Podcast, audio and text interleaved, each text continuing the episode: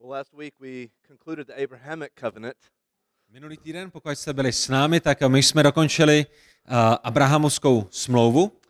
So maybe we can start with a quick quiz. What are the three main elements of the Abrahamic Covenant? Tak si na začátek dáme krátký testík. Jaké tři hlavní aspekty v sobě abrahamovská smlouva zahrnuje? Pamatujete na to? The land, je tam země, which is Israel, což je Izrael. The nation, potom je tam národ, which is the people of Israel, the Jewish people, kterým jsou židovští lidé, Izraelci. And what is the third aspect of the Abrahamic Covenant? A co byl potom třetí aspekt abrahamovské smlouvy? The blessing that extends throughout the whole world through the work ultimately of the Messiah. Je to požehnání, které přijde skrze zaslíbeného Mesiáše. This is, as we mentioned last week, the well from which all future covenants are going to flow from. Je to právě tato abrahamovská smlouva, jak jsme zmiňovali minulý týden, ze které všechno ostatní, všechny další smlouvy v písmu se budou odvíjet. It's the root. Je to kořen. And it's also very important for us to remember it is unconditional. A to, co je také velice důležité, abychom si připomněli, je, že tato smlouva je bezpodmínečná.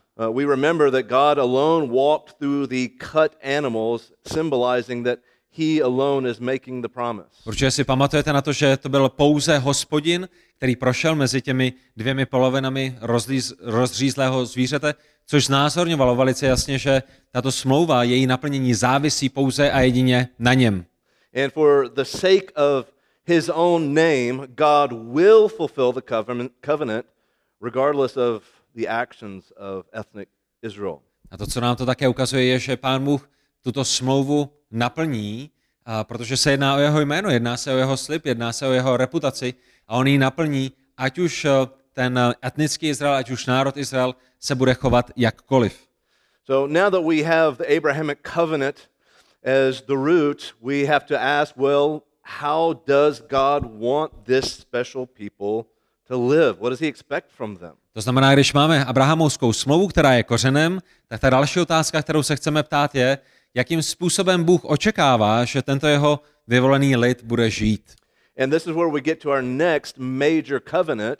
It's the Mosaic covenant. A tak, kde bychom se v písmu potom dostali k té další smlouvě, která je smlouvou Mojžíšovskou.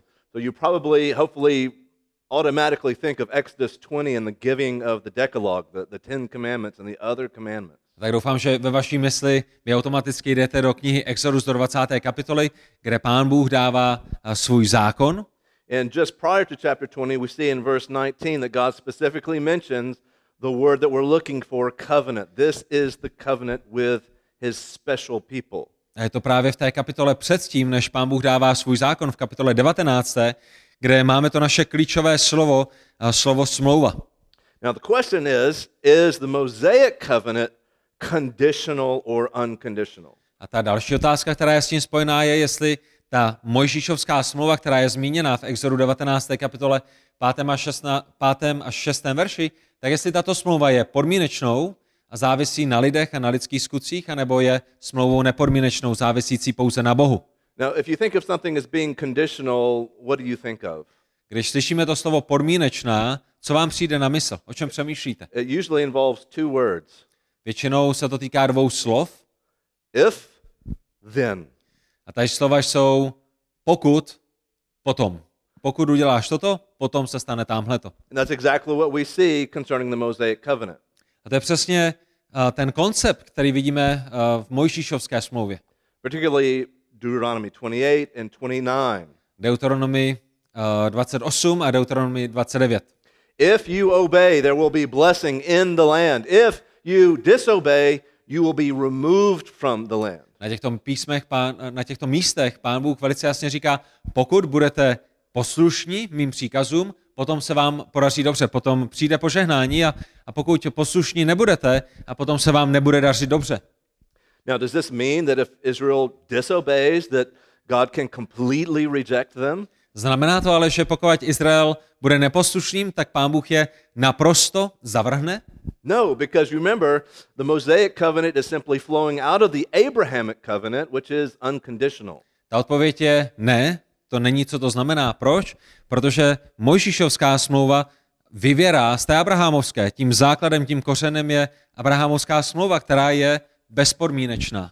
Just think, when Israel comes out of the land of Egypt, God gives the Ten Commandments to Moses.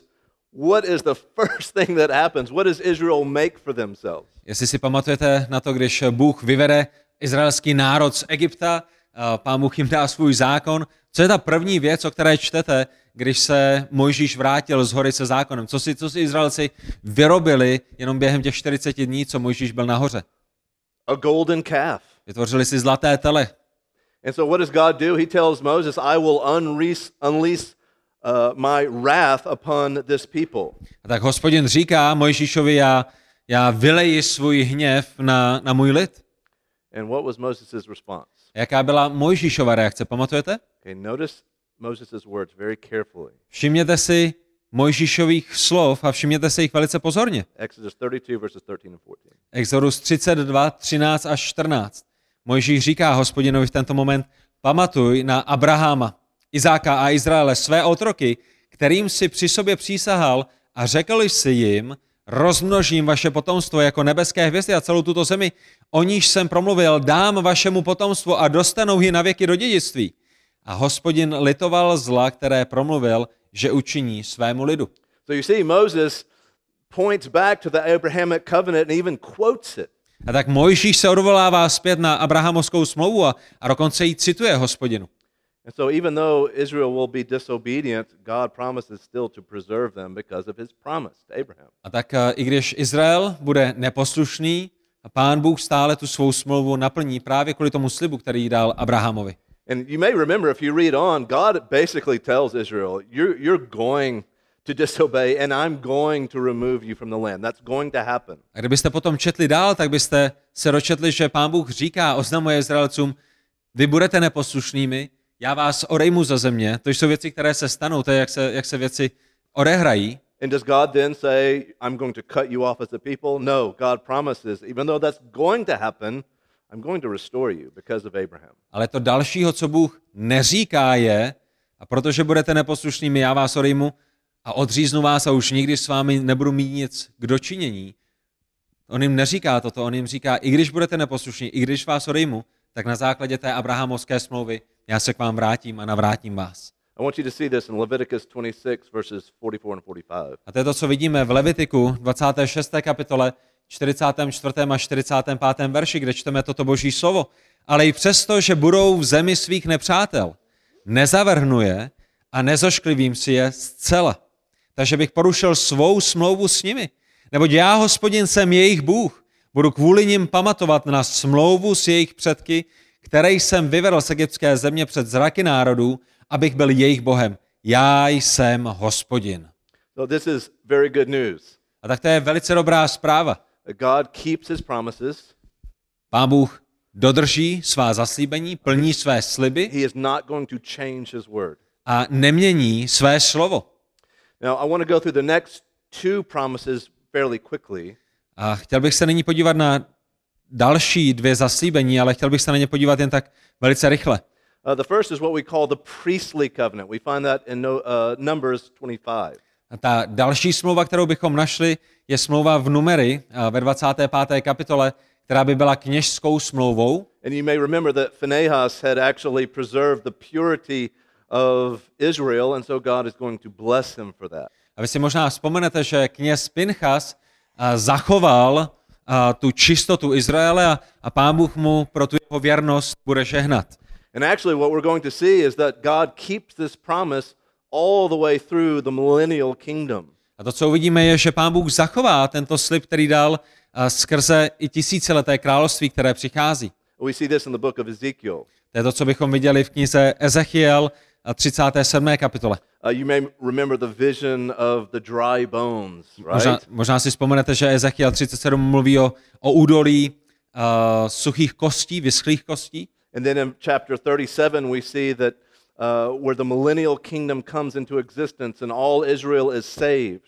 A potom v té 37. kapitole vidíme, jak Pán Bůh obnoví Izrael a jak Izrael je zachráněn. And then we see in chapters 40 through 48 specific dimensions of the future millennial kingdom. A potom v kapitolách 40 a 48 knihy Ezekiel vidíme velice konkrétní, specifické dimenze tisíciletého království.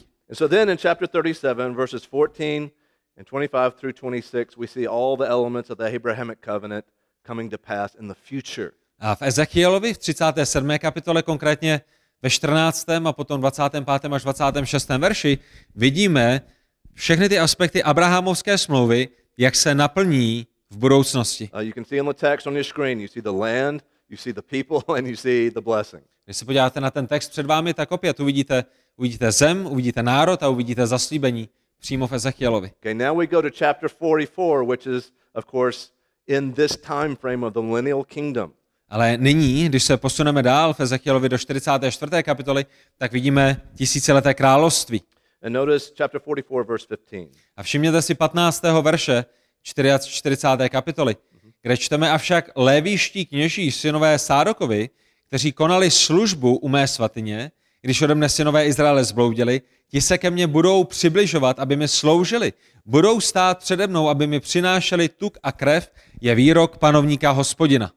So again, this is a picture of the future millennial kingdom, a specific reference to the priestly covenant to Phinehas. A tak to, co nám zde Ezekiel vykresluje, je tisícileté království, které se odehraje, a v něm odkaz na tu kněžskou smlouvu, konkrétně na Pinchase.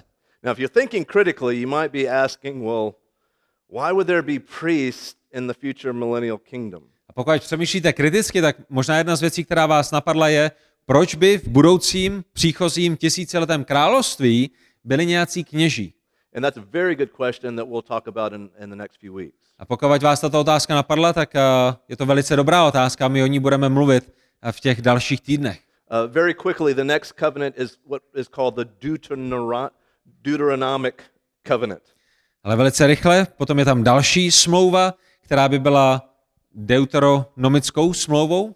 And you see in Deuteronomy 28 verse 69 that this is a covenant that is actually distinct from the Mosaic covenant. A v Deuteronomii 28:69 byste viděli, že tato smlouva je odlišnou od Mojžíšovské smlouvy. And this covenant does talk more specifically about the land, but also it adds hints of the future new covenant. It adds what? Hints of or elements of the future new covenant. A to, co byste viděli v této smlouvě, je, že více konkrétněji mluví o zemi, ale také jakoby naznačuje další věci, které se odehrajou. Now let's get to the next major covenant. That's the Davidic covenant. Ale to, k čemu se chceme dnešního večera dopracovat, je ta další hlavní smlouva, kterou je Davidovská smlouva. Where would we find that? Kde bychom ji nalezli v písmu? This is a really good challenge for us as Christians to know where do we find the major covenants in Scripture. A to je pro nás dobrou výzvou jako pro křesťany, abychom měli na mysli a v srdci uloženo, kde v písmu, v jakých knihách a v jakých kapitolách nalezneme alespoň ty hlavní smlouvy. So Abrahamic covenant, Genesis 12. To znamená Abrahamovská smlouva, Genesis 12. Mosaic covenant, Exodus 19 and 20. Mojžíšovská smlouva, Exodus 19 a 20. Davidic covenant, 2 Samuel chapter 7. Davidovská smlouva, 2. Samuelova, 7. kapitola. Now as we read this, I want you to notice the aspects of the Abrahamic covenant in the Davidic covenant. A když tedy nyní budeme číst část této smlouvy, tak opět zkuste si všimnout, jak se vztahuje k Abrahamovské smlouvě. And then what else is added to that? A co dalšího je v této Davidovské smlouvě přidáno, jak se to dál rozrůstá. Okay, verses 9 through 13. Takže 2. Samuelova 7, 9 až 13. Byl jsem s tebou, kamkoliv jsi šel, a vyhladil jsem před tebou všechny tvé nepřátele.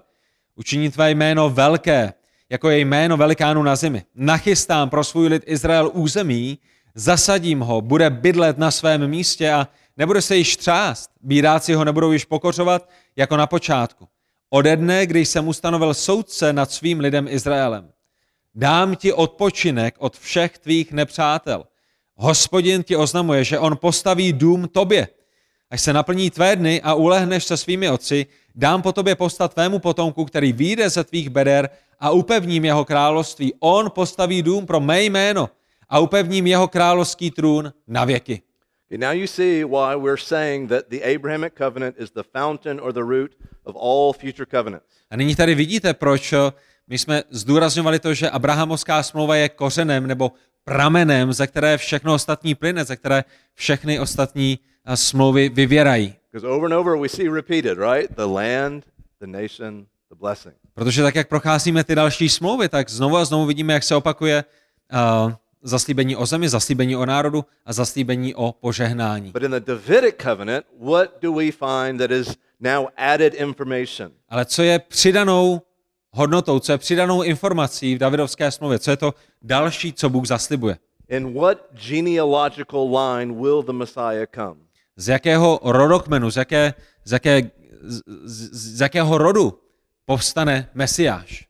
David. Bude to z rodokmenu krále Davida. That's why genealogies in the Bible are very, very important. A to je proč rodokmeny, které možná častokrát přeskakujeme, když čteme písmo, jsou v písmu velice důležité. Do you ever wonder why, when you read the Gospels, everyone coming to Jesus is calling out to him as Son of David, Jesus, Son of David? Why is that? Napadlo vás někdy, když čtete evangelia, proč vždycky, když se někdo střetne s pánem Ježíšem, proč ho nazývá synem Davidovým? Because they knew exactly what the Davidic covenant said. Proč? Protože věděli naprosto přesně, co Davidovská smlouva zaslibovala. That the Messiah would be the son of David. Věděli, že Mesiáš musí být synem, potomkem krále Davida. And by calling Jesus the son of David, they are saying, we believe you are the Messiah. Když oni tedy provolávají syna Davidův, tak oni provolávají, my věříme, že ty jsi Mesiášem. Well, in these words we really don't see the term covenant, do we? Ale v těch verších, které jsme četli, tak tam nevidíme to naše slovo smlouva. Well, this comes a little bit later in chapter 23 verse 5.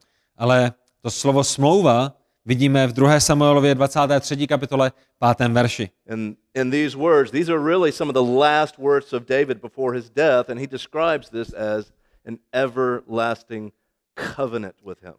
A ten verš, který je před vámi, 23. kapitola 5. verš, jsou jedny z posledních slov krále Davida. A všimněte si, že ta smlouva, která je tam zmíněná, je ještě podtržená a zdůrazněná slovem věčná. Jedná se o věčnou smlouvu. And you can probably already guess, this is not conditional, this is unconditional. It's going to happen. A pravděpodobně už jste si zkusili tipnout ve své mysli, že i tato smlouva je bezpodmínečná, není založená na tom, jak budou jednat lidé, je založená na Hospodinu a proto se naplní, proto se ty věci v ní stanou. Co by bylo dobrým důkazem toho, že tomu tak je? Okay, do you remember what chapter the Davidic covenant is in again? Pamatujete si, v jaké kapitole nalézáme tu Davidovskou smlouvu? Chapter 7. V kapitole 7, 2. Samuelovi. And what happens 4 chapters later? A co se děje o 4 kapitoly později, 2. Samuelově? Bathsheba happens. Stává se taková ta věc s Bathshebou. A perfect example if God was going to say this is conditional, this is not going to happen anymore, it would have happened here but it didn't. Je to dokonalý příklad toho, že kdyby tato smlouva byla podmínečnou a o 4 kapitoly dál vidíte Davida, jak zřeší a potom zabije jejího manžela a zřeší znovu, že to by byl konec této smlouvy, že? Kdyby byla podmínečnou, ale není podmínečnou a proto je smlouvou věčnou. Now notice the words of Psalm 89 verses 32 through 38 and be careful to listen for David's name here. Všimněte si, co je zapsáno v Žalmu 89, 32. až 38. verši a všimněte si, co se tam říká o Davidovi. Jestliže má ustanovení znesvětí a nebudou zachovávat mé příkazy, navštívím jejich přestoupení holí a jejich zvrácenost ranami. Ale své milosrdenství vůči němu nezruším a nezradím svou věrnost. Ta vytrvalá láska, chesed, neznesvětím svou smlouvu, nezměním, co vyšlo z mých rtů. Jednou jsem přísahal při své svatosti, což bych lhal Davidovi, jeho potomstvu to bude navěky a jeho trůn bude přede mnou jako slunce, jako měsíc bude pevně stát navěky a svědek v oblacích je spolehlivý. Séla. Right. Now we are to the final covenant, the new covenant. A nyní se dostáváme k té poslední smlouvě, která je novou smlouvou. And if you have your Bibles tonight, I would ask you to open them to Jeremiah 31. A jestli máte Bible své sebou, tak můžete nalistovat Jeremiáše 31. kapitolu. And if you try to remember what the new covenant is, just remember Jeremiah 31:31. A pokud se snažíte zapamatovat si, kde je nová smlouva v písmu, tak je to jednoduché. Jeremiáš 31:31.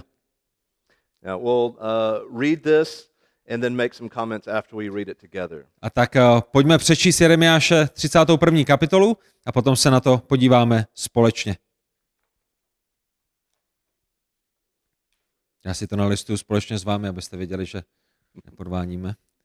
Izajáš 31. Pardon, Jeremiáš.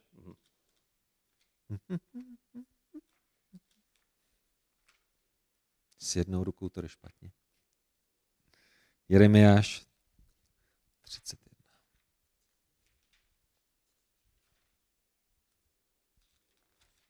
Tak máte to všichni? Včetně mě? Od 31. verše 31. kapitoly Jeremiáše čteme: Hle, přicházejí dny, je Hospodinův výrok, kdy uzavřu s domem izraelským i s domem judským novou smlouvu. Ne jako smlouvu, kterou jsem uzavřel s jejich otci v den, kdy jsem je uchopil za ruku, abych je vyvedl z egyptské země, smlouvu, kterou porušili, ačkoliv jsem byl jejich pánem, je Hospodinův výrok. Ale toto je ta smlouva, kterou uzavřu s domem izraelským po těchto dnech, je Hospodinův výrok.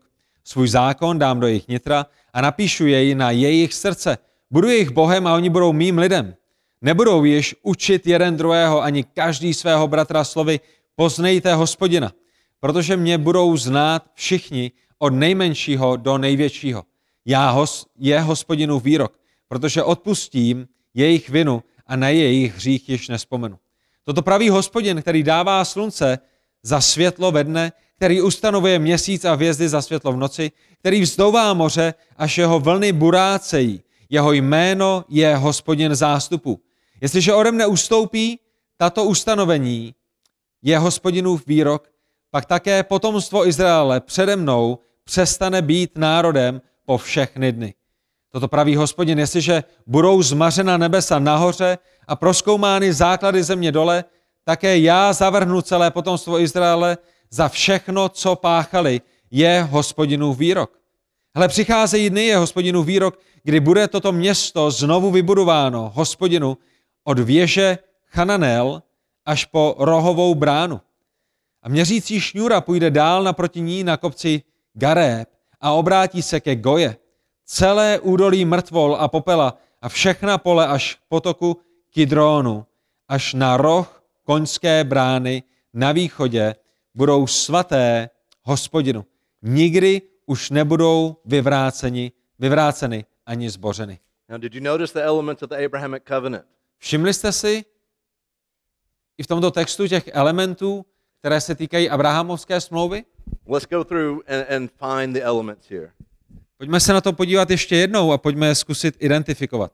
Okay, verse 31 we see clearly this is called the new covenant. Ve 31. verši vidíme novou smlouvu. What does that include? A co nová smlouva zahrnuje? Verse 33 tells us that a new heart will be put into us. That's the heart of stone turned into a heart of flesh. Ve 33. verši vidíme, že zahrnuje tu skutečnost, že lidem je dáno nové srdce. Je jim odebráno jejich kamenné srdce, je jim dáno srdce masité. Verse 34, I will forgive their iniquity. Does that sound like blessing? Absolutely. Ve 34. verši vidíme požehnání, které se skrývá v tom, že Hospodin nespomene naše přestoupení. Now, verses 35 through 37 talks about the nation of Israel, the ethnic nation. Ve verších 35 až 37 potom vidíme etnický Izrael, národ Izrael. Of course, this is part of the Abrahamic covenant. A to je samozřejmě také součástí Abrahamovské smlouvy. And you'll notice some language here that we saw in the Davidic covenant, the threat that if I break the covenant, the whole cosmic system is going to cease to exist. A potom si všimněte toho stejného, co jsme viděli v Davidovské smlouvě, že Pán Bůh říká, pokud já bych porušil svoji smlouvu, tak by skončila nebesa a země. This should take you back to again the cutting of the animals where when you walk through the animals, you're essentially saying, may this be done to me if I break the covenant. A opět v naší mysli bychom se měli vrátit hned na začátek k Abrahamovi, kde vlastně to rozříznutí zvířat znásilňovalo, pokud já poruším smlouvu, kterou nyní uzavírám, ať se to, co se stalo s těmito zvířaty, stane nyní se mnou. And that's the essence of what God is saying here. If I break this covenant with Israel, everything will cease to exist. A to je přesně, co Pán Bůh říká i v tento moment. Pokud já poruším svou smlouvu s národem etnickým Izraelem, potom je to, jako kdyby všechno přestalo existovat. And of course, as we read 38 through 40, we see specifically the land will be re-inhabited, the cities rebuilt. That's the Abrahamic covenant. A potom ve 39. až 40. verši vidíme, že města budou opět osídlená. To je také součást Abrahamovské smlouvy, že Izrael bude ve své zemi. Now a parallel passage to Jeremiah 31 is Ezekiel 36. It also talks about the new covenant. A ta paralelní pasáž k Jeremiášovi 31 by byla v Ezechielovi ve 36. kapitole. And I want you to see what is God's main motivation for keeping his covenant, his new covenant. A všimněte si toho, co je Boží hlavní motivací k tomu, aby zachoval svou smlouvu, svou novou smlouvu. Verses 22 through 23. To vidíme ve verších 22 až 23. Ezekiel 36, 22 až 23. Proto řekni domu izraelskému. Toto praví panovník Hospodin. Já to nedělám kvůli vám, dome izraelský, nýbrž pro své svaté jméno, které jste znesvětili mezi národy, kamkoliv jste přišli. Posvětím své velké jméno, znesvěcené mezi národy, které jste mezi nimi znesvětili. I poznají ty národy, že já jsem Hospodin, je výrok panovníka Hospodina, až budu mezi vámi posvěcen před jejich očima. So why does God keep his promise to ethnic Israel? It is for the sake of the greatness of his name. Proč Pán Bůh zachová svou smlouvu a svůj slib, který dal etnickému Izraeli? Je to kvůli jeho svatému, slavnému jménu, je to kvůli jemu samotnému, aby jeho jméno bylo oslaveno. As we look in the future from Ezekiel and Jeremiah, how is the new covenant accomplished? Když se podíváme do budoucnosti a odhlédneme od Jeremiáše a Ezekiela do budoucnosti, jakým způsobem bude tato nová smlouva naplněna? Well, obviously, as Christians, we understand it is through the Messiah, the son of David, who gave his life as a sacrifice for sin, was resurrected so that we could have forgiveness. My jako křesťané samozřejmě rozumíme tomu, že byla naplněna v synu Davidovu, v Mesiáši, v Pánu Ježíši Kristu, a skrze jeho osobu, skrze jeho spásné dílo, jeho život, jeho zástupnou oběť, jeho vzkříšení, a že skrze tyto věci máme skutečně odpuštění hříchu. Even in Isaiah chapter 49 verses 8 and 9, we see that this Messiah is actually the embodiment of the new covenant. He is the new covenant. A v Izajášovi 49, 8 až 9 potom vidíme, že Mesiáš je stělesněním této nové smlouvy, že Mesiáš je touto novou smlouvou, o které jsme právě četli. And that might cause your mind to go then to the New Testament and think of what was Jesus saying at the Last Supper. A možná ve vaší mysli se v tento moment přesunete do Nového zákona, do toho momentu, kdy Pán Ježíš je se svými učedníky a má s nimi poslední večeři, nebo večeři, kterou my nazýváme poslední večeří. A možná si pamatujete na to, co svým učedníkům řekl. Where he says, this is my blood of the covenant. On říká, toto je krev mé smlouvy. Which covenant? Toto je má krev nové smlouvy. Které smlouvy? Yeah, not the Mosaic, not the Davidic. Ne mojžíšovské, ne davidovské, ale nové smlouvy. So brothers and sisters, when we speak or preach or teach the gospel, we are preaching a new covenant gospel. A tak když my vyučujeme, hlásáme, kážeme evangelium, tak kážeme novosmluvní evangelium. And that's exactly what we see in 2 Corinthians 3:6. Paul says, we are ministers of what covenant? The new covenant. A všimněte si, to je přesně, co říká apoštol Pavel v druhém listu Korinským ve 3. kapitole 6. verši, kde říká, že my jsme služebníky které smlouvy? Nové smlouvy. So hopefully you understand by now that the promises to ethnic Israel have not been spiritualized. A tak já doufám, že v tento moment si uvědomujete, že ta zaslíbení, které Pán Bůh dal etnickému Izraeli, národu Izrael, tak nejsou v Novém zákoně zduchovnělými. The church is not spiritual Israel. Církev, novozákonní, není duchovním Izraelem. Now we can agree that there is one people of God that expands all throughout history. That is true. My bychom samozřejmě souhlasili s tím, že skrze celou historii máme pouze jeden lid Boží. But there is a distinction, isn't there, between Israel, ethnic Israel, and the church. Ale i když je pouze jeden lid Boží, tak je pořád rozdíl mezi etnickým Izraelem a církví. You might be thinking, well, maybe a definition of the universal church would be helpful. How do we define the church? Možná si říkáte, tyjo, asi by bylo dobré některé věci si definovat. Jak bychom definovali všeobecnou nebo obecnou církev? This is what Paul says in Ephesians is it was a mystery. To je, o čem apoštol Pavel mluví v listu Efeským, když říká, že se jedná o tajemství.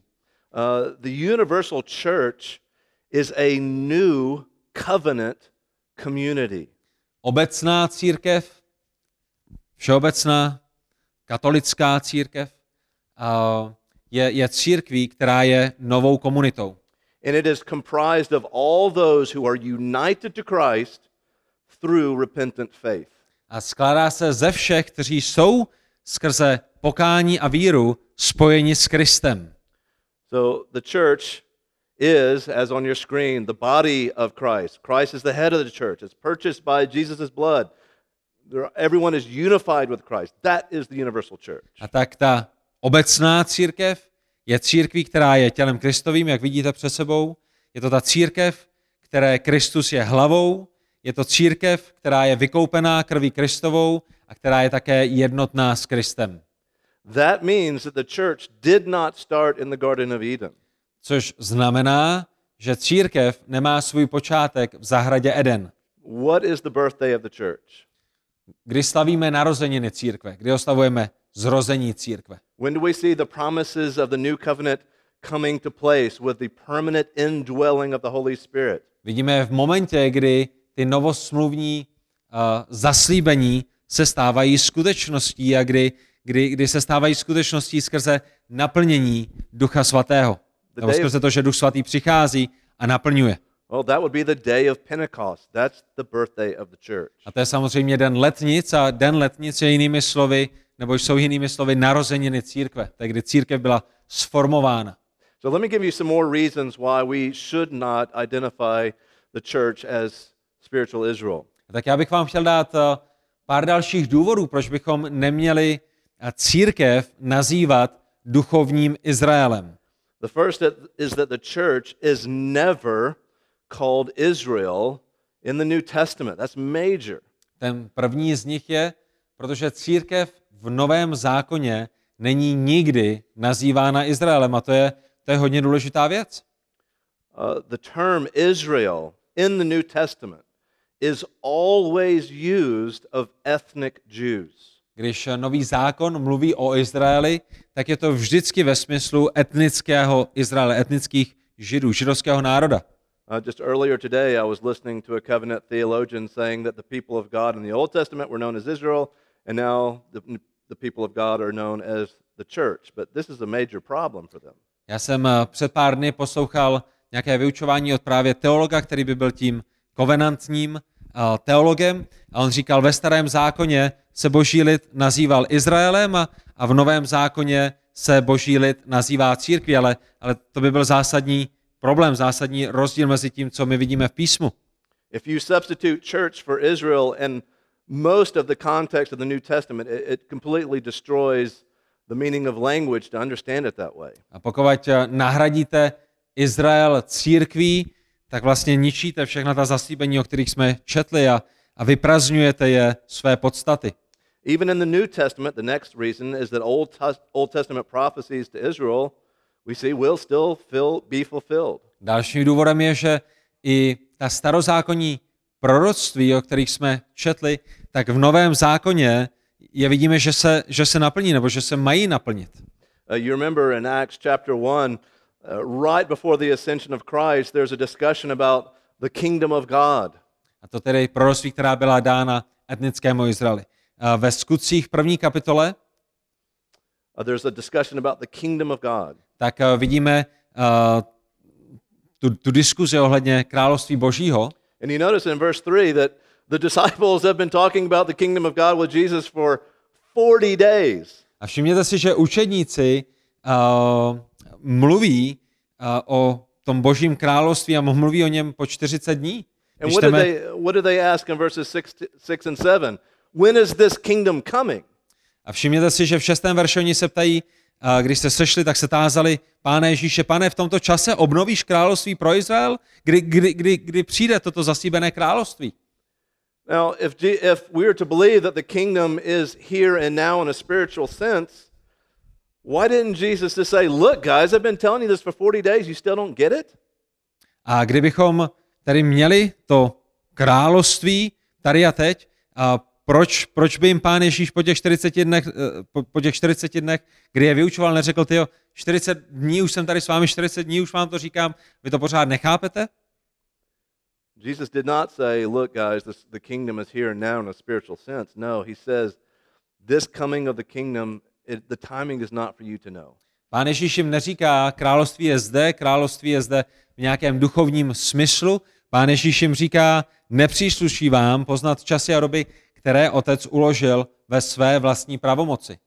What kingdom? It's the kingdom that we saw previously was promised to David, a rule and reign of Christ on the earth. A o jakém království je zde řeč? Je toto království, které Bůh zaslíbil králi Davidovi, které se odehraje na této zemi. And this is what we call the future millennial kingdom. My bychom ho nazvali tím budoucím tisíciletým královstvím. These are the same concepts that we use in our very familiar disciples prayer from Matthew 6. A to jsou stejné věci, které se modlíme, o kterých mluvíme, za které se modlíme, když se modlíme tu modlitbu Otče náš, kterou máme v Matoušovi 6. kapitole. Your kingdom come, your will be done on earth as it is in heaven. Přijď tvé království, staň se tvá vůle jako v nebi, tak i na zemi. Do you ever think about what are you praying for when you pray that prayer? Už jste někdy přemýšleli o tom, za co se modlíte, když se modlíte Otče náš? You're praying for the return of Christ upon the earth while he will reign for 1,000 years. Když se modlíte modlitbu Otče náš, tak v jedné té její části se modlíte to, aby se Pán Ježíš Kristus vrátil a aby na zemi vládnul po 1000 let. You are praying for God to literally fulfill his promises to Abraham and David. Modlíte se za to, aby Pán Bůh doslovně naplnil zaslíbení, která dal Abrahamovi a které dal Davidovi. And we've already seen from Romans 11 of the past couple of weeks where it's very, very clear that God has not revoked his promises to Israel. A v Římanům 11. kapitole, tak jak už jsme zmiňovali v uplynulých týdnech, vidíme velice, velice, velice jasně, že Pán Bůh neopustil zaslíbení, která dal etnickému Izraeli. Just look at verse 1 again. Has God rejected his people? By no means. It is absolutely clear. Všimněte si opět toho prvního verše. Pravím tedy, zavrhl snad Bůh svůj lid? A odpověď je naprosto ne. Verse 26. All Israel will be saved. Ve verši 26 čteme o tom, že bude zachráněn celý Izrael. The gifts and calling of God are irrevocable, verse 29. Ve 29. verši čteme, že dary milosti a Boží povolání jsou neodvolatelné. Pán Bůh je nemůže zrušit, nemůže odvolat. Now if you take those words and you replace the word Israel with church, it destroys the complete meaning of the text, doesn't it? A pokud byste vzali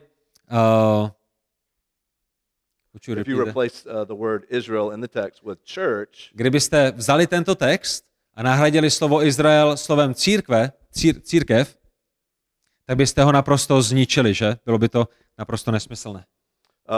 Last Sunday and this coming Sunday, Roderick is preaching on Matthew chapter 10.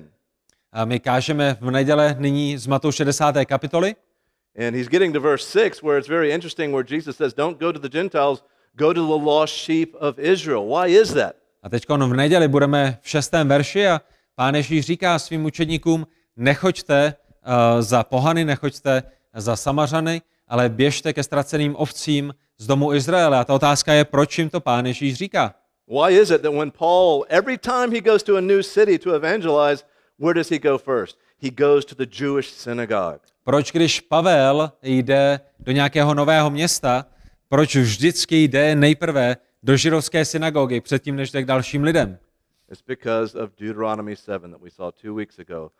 Israel is God's chosen special people. Je to kvůli tomu, co jsme viděli v Deuteronomii 7, kvůli tomu, že Izrael je božím vyvoleným národem. Všimněte si, co napsal Cranfield. Už to, že je Bůh předzvěděl, tedy jak sobě ze své vůle připoutal věrnou láskou, vylučuje možnost, že by je odvrhl. Just think of it. If God does not literally keep his promise to Israel, which is so clear, what makes you think he's going to keep his promises to you that we find in the New Testament? Přemýšlejte o tom tímto způsobem. Pokud Pán Bůh nedodrží svá zaslíbení, které dal etnickému Izraeli, proč byste si potom měli myslet, že dodrží zaslíbení, která dal vám? Penenberg brings this out in his quote. Autor systematické teologie Penenberg říká následující. Jak by si křesťané mohli být jisti, že jsou právoplatnými členy skupiny božích vyvolených, pokud by Bůh nebyl věrný svému vyvolenému Izraeli, a to i přes jeho nevíru? To je apoštolův hlavní argument při obhajobě neporušitelnosti vyvolení židovského národa. Na mysli má také jistotu vyvolení křesťanů.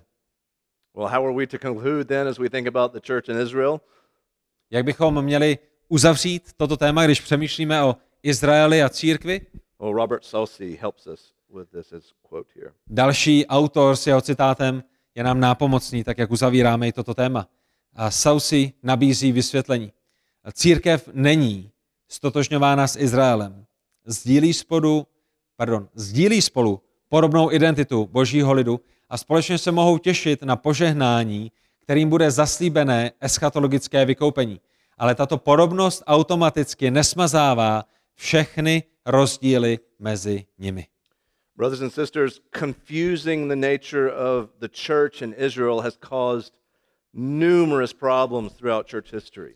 Tak bratři a sestry, zaměňování, nedorozumění v tom, když lidé zaměňují církev za Izrael a Izrael za církev, v té církevní historii způsobilo mnoho těžkostí. I think of my own country where many years ago the pilgrims left England to go to America. Na mysl mi přichází moje vlastní země, do které před mnoha lety přišli poutníci z Anglie, kteří utíkali z Anglie a utíkali do Ameriky proto, aby mohli svobodně uctívat Pána Boha. Because they confused Israel and the church, they believed they were true Israel leaving in Egypt and going to the promised land, which is today the United States of America. A protože zaměnili Izrael s církví, tak si skutečně mysleli, že jako Izrael opouští Egypt, jako Izraelci, kteří vyšli z Egypta, tak oni nyní putují do zaslíbené země a touto zaslíbenou zemí jsou tedy nyní Spojené státy americké. My family is watching a series on the royal family in England. S rodinou koukáme na takový seriál o královské britské rodině. And we watched the ceremony of the anointing of the queen at her ceremony. A v jeden ten moment tam bylo i takové to pomazání královny při té její korunovaci. And because there is in the Church of England a confusion of the church in Israel, they see the queen or the king as an Old Testament king or queen. A protože i v té anglické církvi, společnosti došlo k nedorozumění a k zaměnění církve za Izrael, tak oni vnímají krále nebo královnu, která momentálně sedí na trůnu, v tom smyslu starozákonního krále. And the priests, the Christian priests, which are to symbolize the Old Testament priests, literally anoint the king or queen in the same sense as the Old Testament kings were anointed. A kněz, který je tam přítomný u té královny při té korunovaci, tak vlastně je vnímán stejným způsobem jako starozákonní kněz. A co dělal starozákonní kněz, když přišel nový král, pomazal ho, a co se děje v Anglii, když usedá nová hlava na trůn, je pomazána stejným způsobem. And on what basis has the church through much of history condoned execution for heresy? On what basis? Na jakém základě could you rephrase it for me? On what basis, on what theological basis has the church through much of history condoned execution for heresy? And condone is to approve of. Aha. na jakém základě v minulosti církev schvalovala popravu nebo zabití někoho kvůli nějakým herezím. Because they confuse Israel with the church. They say if Israel can execute for heresy, because the church is also Israel, we can condemn for heresy. Proč církev v minulosti popravovala za hereze? Protože došlo k záměně církev za Izrael. Pokud Izrael v minulosti ve Starém zákoně měl právo za hereze popravovat, my nyní církev, která jsme Izraelem, můžeme také za hereze popravovat, ale to není, jak to má být. Je tam nedorozumění mezi tím, kdo je církev a kdo je Izrael. Proč mnoho křesťanských denominací v dnešní době křtí nemluvňata? Je to kvůli tomu nedorozumění, kvůli tomu zmatenému pohledu, kde dochází k záměně církve za Izrael. Whereas Old Testament circumcision in the New Testament becomes infant baptism. Kde vlastně ta starozákonní obřízka se v Novém zákoně stává křtem nemluvňat, je proměněna ve křest nemluvňat. So you see, this is not just theological trivia night. This actually has a lot of implications for how we think of ourselves as the church. No tak já doufám, že i toho dnešního večera vidíte, že nám tady nejde pouze o nějaké prázdné teologizování, jenom abychom mluvili o něčem, ale jak pohled na písmo, jak teologie, jak věci, kterým věříme, potom ovlivňuje velice širokou škálu věcí, které v našem životě děláme. Teologie má dopad na náš život. But what does this have to do with eschatology, the future? Ale jaké to má všechno propojení s eschatologií a s budoucnem? My vidíme, že mnoho z těch zaslíbení, která byly dána etnickému Izraeli, se ještě nenaplnila. A celý Izrael nebyl ještě zachráněn. Israel in large part is still in a state of hardness. Veliká část etnického Izraele je pořád ještě ve stavu zatvrzení. While many Jews are back in the land of Israel, which is amazing, they are still dry bones. The Spirit of God has not entered them. A i když mnoho Izraelců je zpátky ve své zemi, což je opravdu podivuhodné, tak jsou ve své zemi, ale jsou tam jako ty vyschlé kosti, že ještě nedošlo k tomu duchovnímu probuzení. Pán Ježíš ještě nevládne na zemi, tak jak bylo zaslíbeno. This is not to be spiritualized. This will literally happen where Christ reigns from the earth, from Jerusalem. A tyto věci nemají být zduchovněny. My je máme očekávat, že se skutečně stanou. Pán Ježíš skutečně přijde na tuto zem a skutečně 1000 let bude vládnout z Jeruzaléma. So the fullness of the kingdom has not yet come. A tak plnost království ještě nenastala. And this leads to our discussion for next week. What is the kingdom of God? A to je, na co se vrhneme příští týden, a to bude přemýšlení, rozjímání, zkoumání písma nad tím, co je nebeské království, co je Boží království. If the fullness of the kingdom has not come, are there still aspects that we are enjoying today, or is it all future? Pokud nebeské království ještě nenastalo, tak všechny jeho aspekty teprve přijdou, anebo i když ještě nenastalo, tak si některé jeho aspekty vychutnáváme a přijímáme z nich požehnání již nyní. Jak se to má? So next week we'll talk about several ways that the kingdom of God is talked about in Scripture and what we are to look forward to. A tak příští týden budeme mluvit právě o nebeském království, budeme mluvit o tom, co o něm říká písmo, a budeme také mluvit o věcech, na které se jako křesťané, jako církev Pána Ježíše Krista můžeme těšit. Amen.